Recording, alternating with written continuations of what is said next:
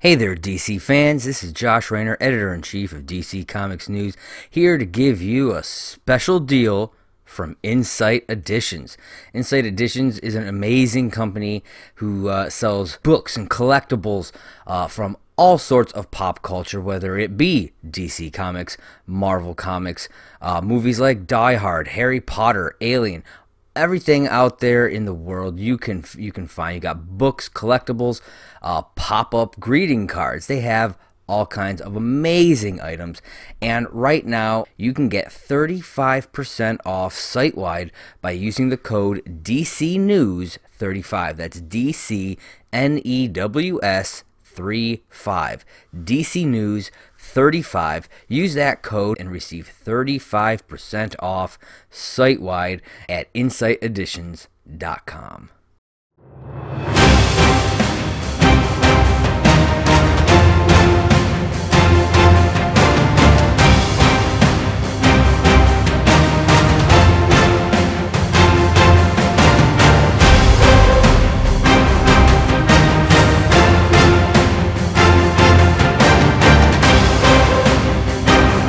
hey there, all you DC Comics News fans, whether you be frenzied or friendly.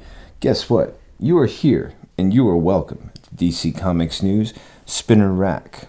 How do I know? Well, I'm your host, Seth Singleton, and this is episode number 116. I love that great, fun, sort of let's go out and do some good intro music we have coming your way every time that well, the amazing Mr. Josh Rayner brings it to you, brings it to us, shows us just what it's like to, well, be part of something as big as, say, DC Comics. Sharing in what they do each and every week here on the Spinner Rack is my favorite. As I said, it's here that we get the chance to all hang out. This is episode number 116. I'm your host, Seth Singleton. I've got my buddy Bruno, little four legged furry guy here, hanging out at my feet. You might hear some snarbles and snores, or maybe he'll just be quiet. You never really know with the little one. You never know with either of them. They're sweeties.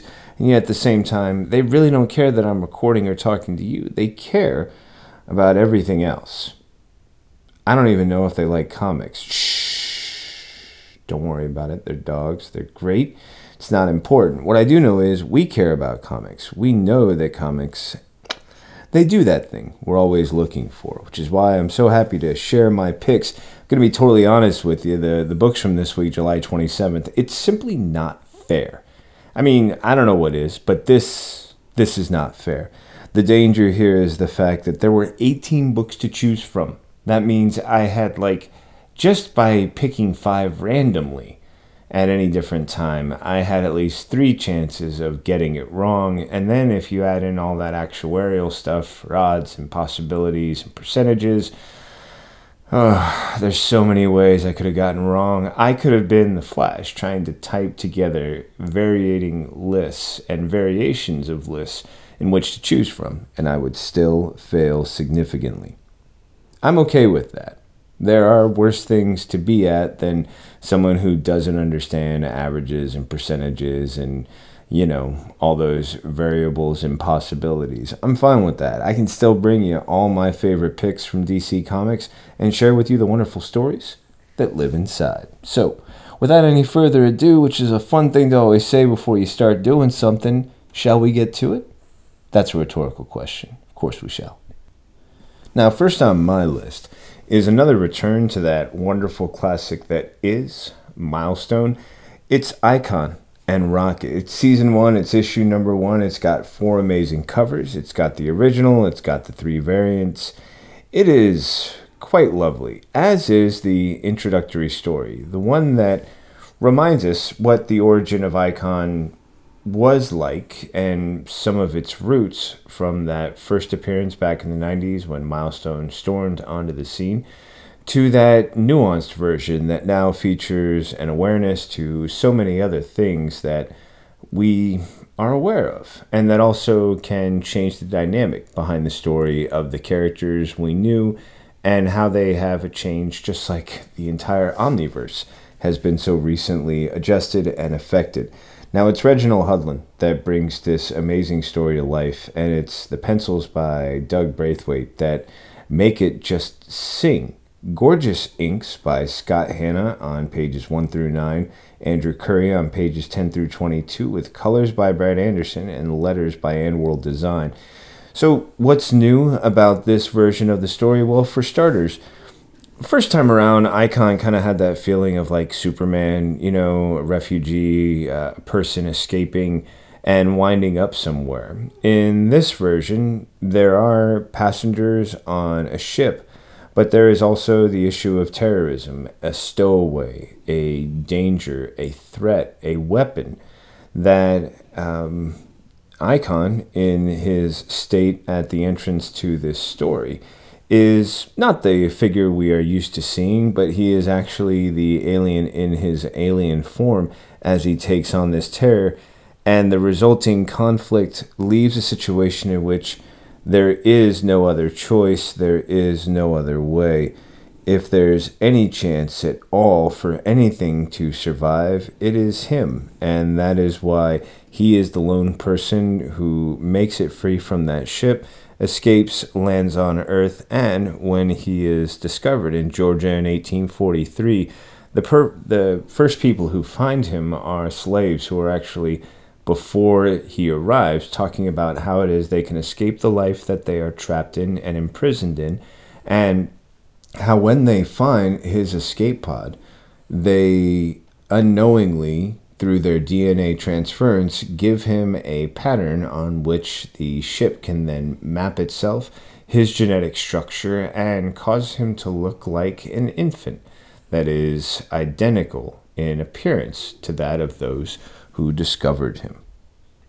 And then our story fast forwards to roughly one month prior when we get the chance to meet Raquel or Rocket as she will soon to be known, who is really annoyed. She's sort of unimpressed by the guys she would like who are too shy to ask her out, and then she finds herself hanging out with guys who uh, really don't know what they're doing or have a lot of sense. But she's bored, she wants some attention, and she's found that the fact that she is small makes it easy for her to get into places that they can't. And that's why they are relying on her ability to want to impress them. That, uh, well, what can I say? She's willing to do what she wants for the moment because it's more interesting than the boredom she's experiencing and the loneliness she wishes to get rid of. But when she helps these friends, and I use that term very loosely, to gain access to a place that is supposed to be filled with treasures, there is the discovery that it is not abandoned and that its owner and current resident does not like intruders and will not be deterred by something as, well, flimsy as a firearm.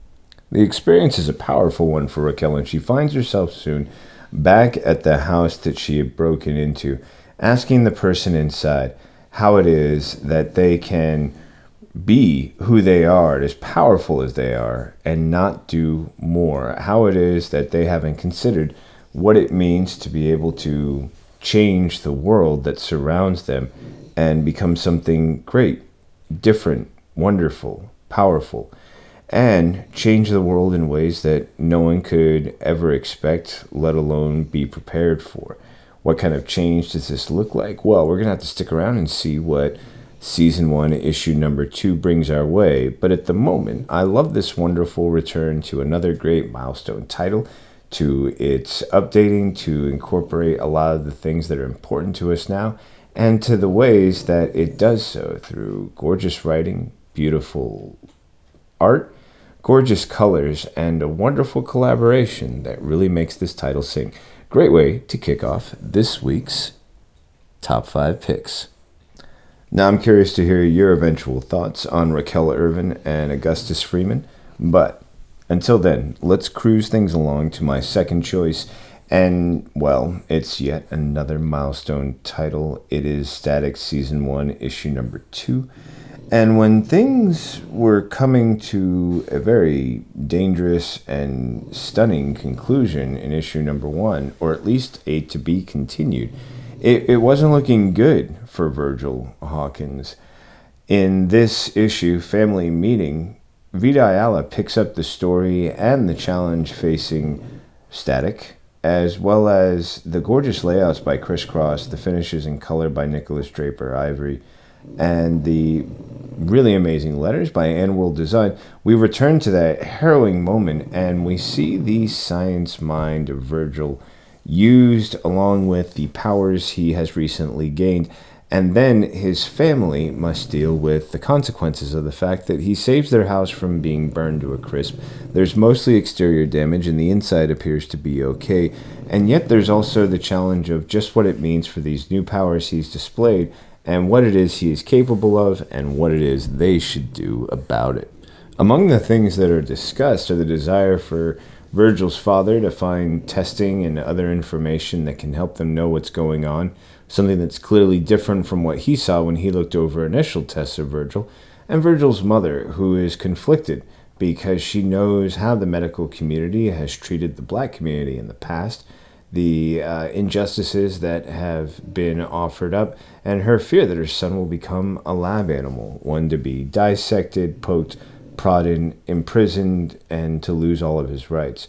Virgil has his own way of handling things. He gets to school early, he gets into a bit of a, well, a conflict with a young person who is trying to become a bit of a uh, emerging reporter, someone who is looking to tell the story about Virgil, others, and perhaps correct the narrative and the rumors that have been going around, but do so by being the only source for that correction. Therefore, perhaps using Virgil's story to further his own career, something Virgil just isn't having. So Virgil reaches out to Curtis Metcalf, who uh, was there and president and inventors of Tomorrow discussion and panel, who Virgil was able to get a phone number for. And Curtis has recently been charged with all sorts of crimes that were committed by his employer but are being blamed on him and is preparing to, as fans of hardware know, wage his own war. But in the meantime, he has a stash locker that he gives Virgil access to. But while this should be an opportunity for Virgil to collect, connect, and use a bunch of very impressive resources to give him some fighting skills and tools, well, there's an abrupt revelation and one that sets up a great cliffhanger before we come back around for whatever is going to happen next in issue number three. This is a phenomenal story. I mean, for starters, you know, Static offered a great insight into a teenager with powers from a community that was not represented in comics and or in animation, and later achieved the distinction of doing both. That made for a really fun history to draw on as well as update. I think Static Season 1 continues to do all the best things I loved about Milestone, and that's why I'm happy to make it my second choice, why it is we have a milestone one and two. Before we go ahead and move into our ad break, fans of the show, you know this is what I do before we move into our third, fourth, and fifth choices. Those of you the first time around, this is the routine. I'm going to catch you up on all the great stuff we have here from DC Comics, thanks to our amazing editor, Mr. Josh Rayner, editor in chief. And then we'll come back around and I'll share with you my third, fourth, and fifth choices for this week's Spinner Rack episode number 116. Thanks for tuning in. Enjoy. We'll be right back. Hey there, DC fans. This is Josh Rayner, editor in chief of DC Comics News, here to give you a special deal from Insight Editions. Insight Editions is an amazing company who uh, sells books and collectibles uh, from all sorts of pop culture, whether it be DC Comics, Marvel Comics, uh, movies like Die Hard, Harry Potter, Alien, everything out there in the world you can you can find. You got books, collectibles, uh, pop up greeting cards. They have all kinds of amazing items. And right now, you can get 35% off site wide by using the code DC News 35. That's D C N E W S 35. DC News 35. Use that code and receive 35% off site wide at insighteditions.com. Hi everyone, I'm here to tell you about the DC Comics News Podcast. Here every week to talk everything DC movies, TV, comics, and everything in between. But don't just take my word for it. Here are a couple of our sponsors. Listen to the DC Comics News Podcast. It's audio justice. no, no, no. It's audio chaos. These wackos are crazier than I am. Well, maybe you're both right. Regardless, you can catch us on every kind of podcast platform. Apple Podcasts, Google Play, Spotify, Stitcher, and everywhere you find great podcasts. So, um, can I go now? Let him go. He did everything you asked.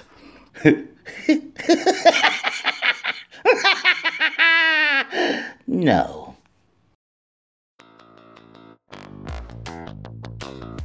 Hello, listeners. This is Tony Farina from DC Comics News and an occasional guest on Comics in Motion. I'm pleased to announce a new show called Indie Comics Spotlight.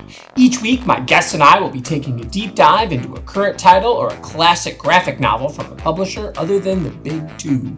Consider this show the best of the rest. My hope is that we'll bring new readers to independent comics and give old readers a chance to share their thoughts. Join me each week in the Comics in Motion feed in your favorite podcast catcher. First, there was the DC Comics News podcast. Then came the Spinner Rack. And now, the third show brought to you by the guys that brought you all that other stuff I just mentioned. I Am the Night. A story about the stories. A show celebrating Batman, the animated series. Week by week, episode by episode.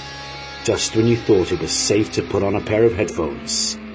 I am the night.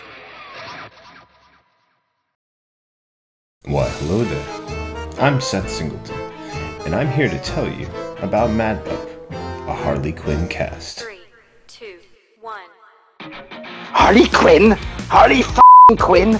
What have we learned from this crazy show? making bat shark repellent relevant since 1966. Oh, look, Booger. and we've gone completely off the rails. I hear the bat signal. Shut up and battle me, Nards. I definitely do not f- that. In need of an adult-sized nemesis. Humans make good fertilizer. You can't f- with Lois Lane. For f***'s sake.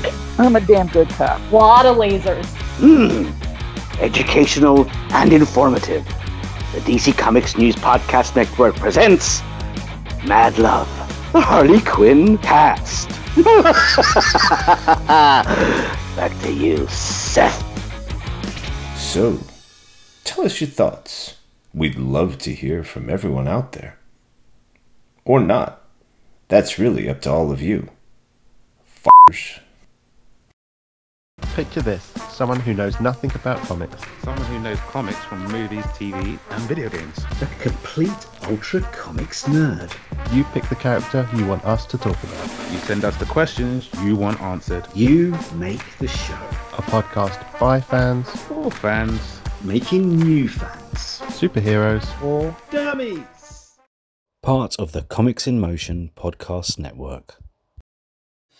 What's up, everybody? I am Kelly Gaines for DC Comics News, I am Tony Hasty for this show. And we are here to introduce our new show, DCN After Dark. This is the late night talk show for all of the wild ideas, fascinating concepts, and scandalous tales straight from the DC universe. We are not going to hold any punches. We are going to give all of our opinions straight off the dome, and sometimes we'll be writing it down. It is not for the faint of heart. It is not for the sensitive ears. It is not for any children. Viewer discretion is going to be advised because we are going to be swearing a lot.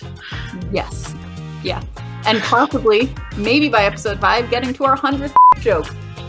But regardless. Check us Here's hoping. We're going to have guests on this show. We're going to be guests on other shows, but we're not going to finish this sentence. off the off the cuff. Let's go. Off the cuff. Off the cuff. Anything you want. Anything the you want.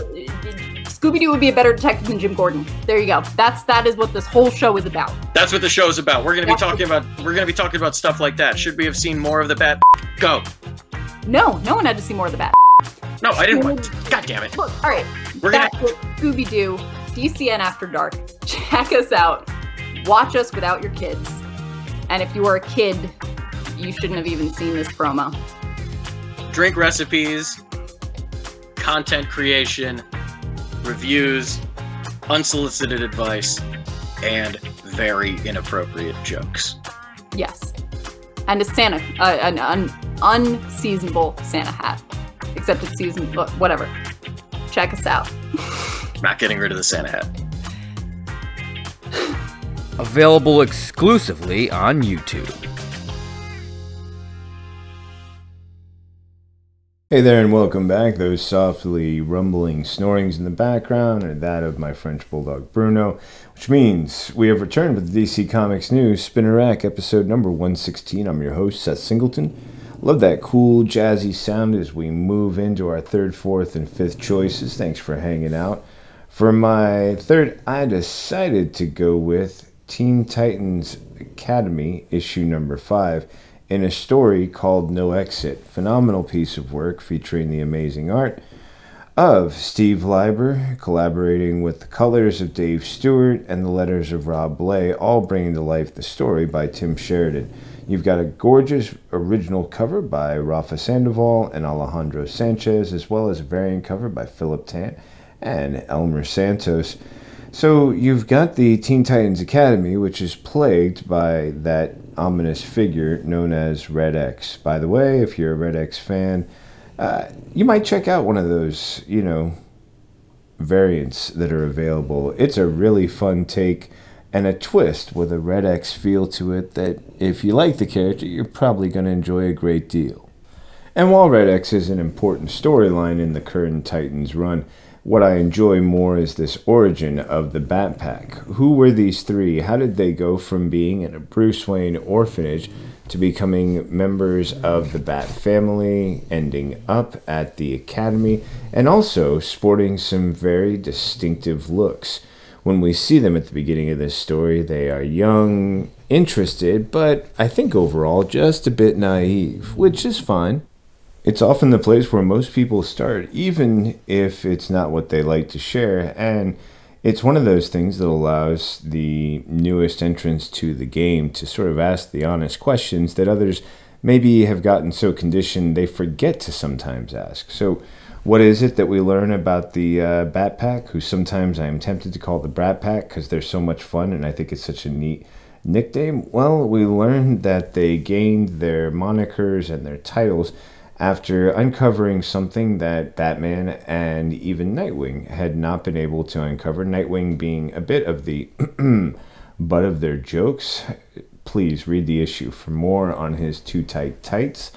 And also how it is that despite being part of this solution, they they might have gained the trust of Nightwing, but that doesn't mean that Nightwing has gained their trust. And when they are put to the question by the Red X, we get a really interesting possibility for future stories and a I don't know if it's going to be a division, a splinter, or more, but what's in store for the Teen Titans? Well, issue number six should surely bring about some really fun possibilities. I'm looking forward to seeing how it all shakes out. I encourage you to do the same. That is why I went ahead and chose Titans Academy as my uh, fourth book, third book, sorry, here on the uh, DC Comics News Spinner Rack. Moving on to my next choice, well, so for that fourth choice on this week's selection, I chose to go with Superman, Son of Kal-El. As I mentioned, 18 books this week.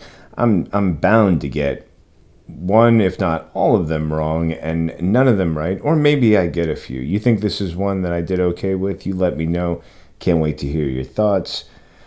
Because Superman, Son of Kal-El, is the passing of the torch, and it, this is a wonderful story, one that shows us what it was like for Lois and Clark uh, the day that Jonathan arrived and how it is that Truth, Justice, and a Better World, a lovely title, and this great introduction to, well, a whole title focused around the son of Kal-El. John Timms provides the amazing art, Gabe Eltaeb with the colors, Dave Sharpe with the letters, John Timms with the original cover, and Inhyuk Lee, Stephen Byrne, Bryan, and Jen Bartel providing the variant covers. So, Truth, Justice, and a Better World. That is the idea when Superman and Lois welcome Jonathan into their lives. That is the idea that is carried on by Jonathan when he arrives on a situation that the military can't seem to handle. And John begins to, well, recognize that there is more going on than the military can understand. His powers allow him to have the insight needed to bring it all to a conclusion. And because of that, he has the chance to help. He has the chance to do something better, do something different, to offer a solution. But there's always the conflict in is he doing the right thing by giving those people needed or who are the most in danger to, well, potentially more dangerous futures and possibilities? I mean, when you have the U.S. military there and you know that there's really very few others who can contain this young man or help him with his powers, and that they're quick to point out that they will go against anyone who resists what they say with the extent of their powers. It seems like Jonathan is already entering a, a world that doesn't really want to respect him. It doesn't want to show him any of the previous respect his father received and is maybe thinking that with him they have a chance to start things off where they have some leverage and a little bit of ability to maybe push back against one of the most powerful beings in the universe. But that's not all. We also get to see Robin, who has been making a name for himself on this uh, little island. You know, uh, it's near, well, it's the land of Corto Maltese, but it's an island known as the Lazarus Island, one where he has been fighting in a tournament, one that is very, very violent. And despite all that, Superman and Damian are able to continue their conversation while Superman just sort of watches, maybe every once in a while, slaps away a kick, knocks down an attacker, and I think reconnects with one of his closest, if not his closest, and perhaps best friend. And because of that, he gets the chance to get that other perspective, which I think is really helpful, something that uh, Bruce has always been able to provide for Superman, for Clark, and that Damian can offer up to Jonathan. And it's because of that that we have the suggestion that there are a lot of things for uh, Jonathan to consider, such as do you fight the symptoms or do you fight the source? And what does that mean? And is there anything he could learn from his father's example? Or is this simply going to be a choice on his own, one that he will learn from as he kind of goes about and does it? Now, what I loved about the uh, Future State storyline featuring Jonathan is that he was doing some things that were unpopular. And sometimes he even changed his mind about some decisions. But I like that he was forging his own destiny and he was using what his father had taught him and what he had learned from others like great friends like Damian. And then he was also using what he felt was his best understanding of all of those things and the situation at hand. He knows that there's a legacy and an expectation because of who his father is, but he won't always make the choice that people think his father would have, and he won't always make the choice that his father's going to agree with because in the end, if Jonathan Kent is going to be the son of Kal-El, he is going to have to take the part of Kal-El that he respects and admires, the part of his mother that he also admires, and he's going to have to blend that with the part of himself that he is learning to understand and that he is becoming more familiar with. I think this is a great introduction to a wonderful future for stories at DC Comics, and one of the reasons why I was so happy to include it here on this episode of The Spinner Rack. For my fifth and final choice, I decided to go with Detective Comics number 1040. I'm going to be honest with you. I actually had this one as well as Batman Secret Files Huntress number 1 on here. Here's where I find it interesting Detective Comics 1040 does a really nice job of telling a great story. Um, and it's the story of a tragedy, of a figure who maybe could have done more, could have been more, could have seen more, and didn't. What we do know is that a vengeful father, though, at the beginning of this issue, in a story that I don't know how you can possibly relate to it or how it is you can possibly ignore it because this story just refuses to be denied. And it's a story that shows just how dangerous someone like a father who loses a child can become.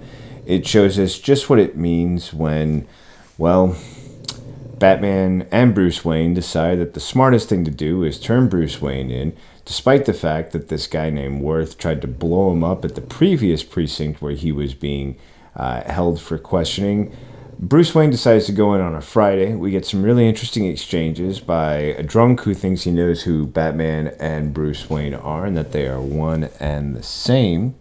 And then there is the uh, plotting and conspiratorial, well, plans of Worth the penguin, as well as a creature who has appeared recently in the Batman titles and shown himself to be not only a member of Mayor Nakano's staff, but also a very violent figure with an ability to attack people and create dangerous changes to their uh, chemistry. Now, at one point, we have the fun suggestion that Huntress, as well as someone else who were infected, are staying at the hospital, but it's Huntress who is not there when a nurse later comes to check in at the request of Bruce Wayne. And it's also Huntress whose story I would encourage you after reading this to then pick up Batman Secret Files if you haven't already, Huntress number one, so you can see just where it is that Huntress goes, because I think it's a great story, but I only get to pick five. So I figured if I'm going to pick any, why not make my fifth one a teaser for the one that I also wanted to include? And if you think I'm right and the teaser is worth it, well, I think then you're going to enjoy Batman Secret Files Huntress number one. And you have Detective Comics number 1040 to thank for it, as well as the backup story. Now, that first story, the original called The Weekender, features the wonderful talents of Mariko Tamaki, who, man, she does amazing, amazing things when she's telling stories. Then we've got the art by Dan Mora. We've got my dog Bruno, who's doing a bit of snarbling over there. We've got Jordie Bellaire on the colors, Aditya Bidikar on the letters, Dan Mora on the original cover with Lee Bermejo on the variant cover.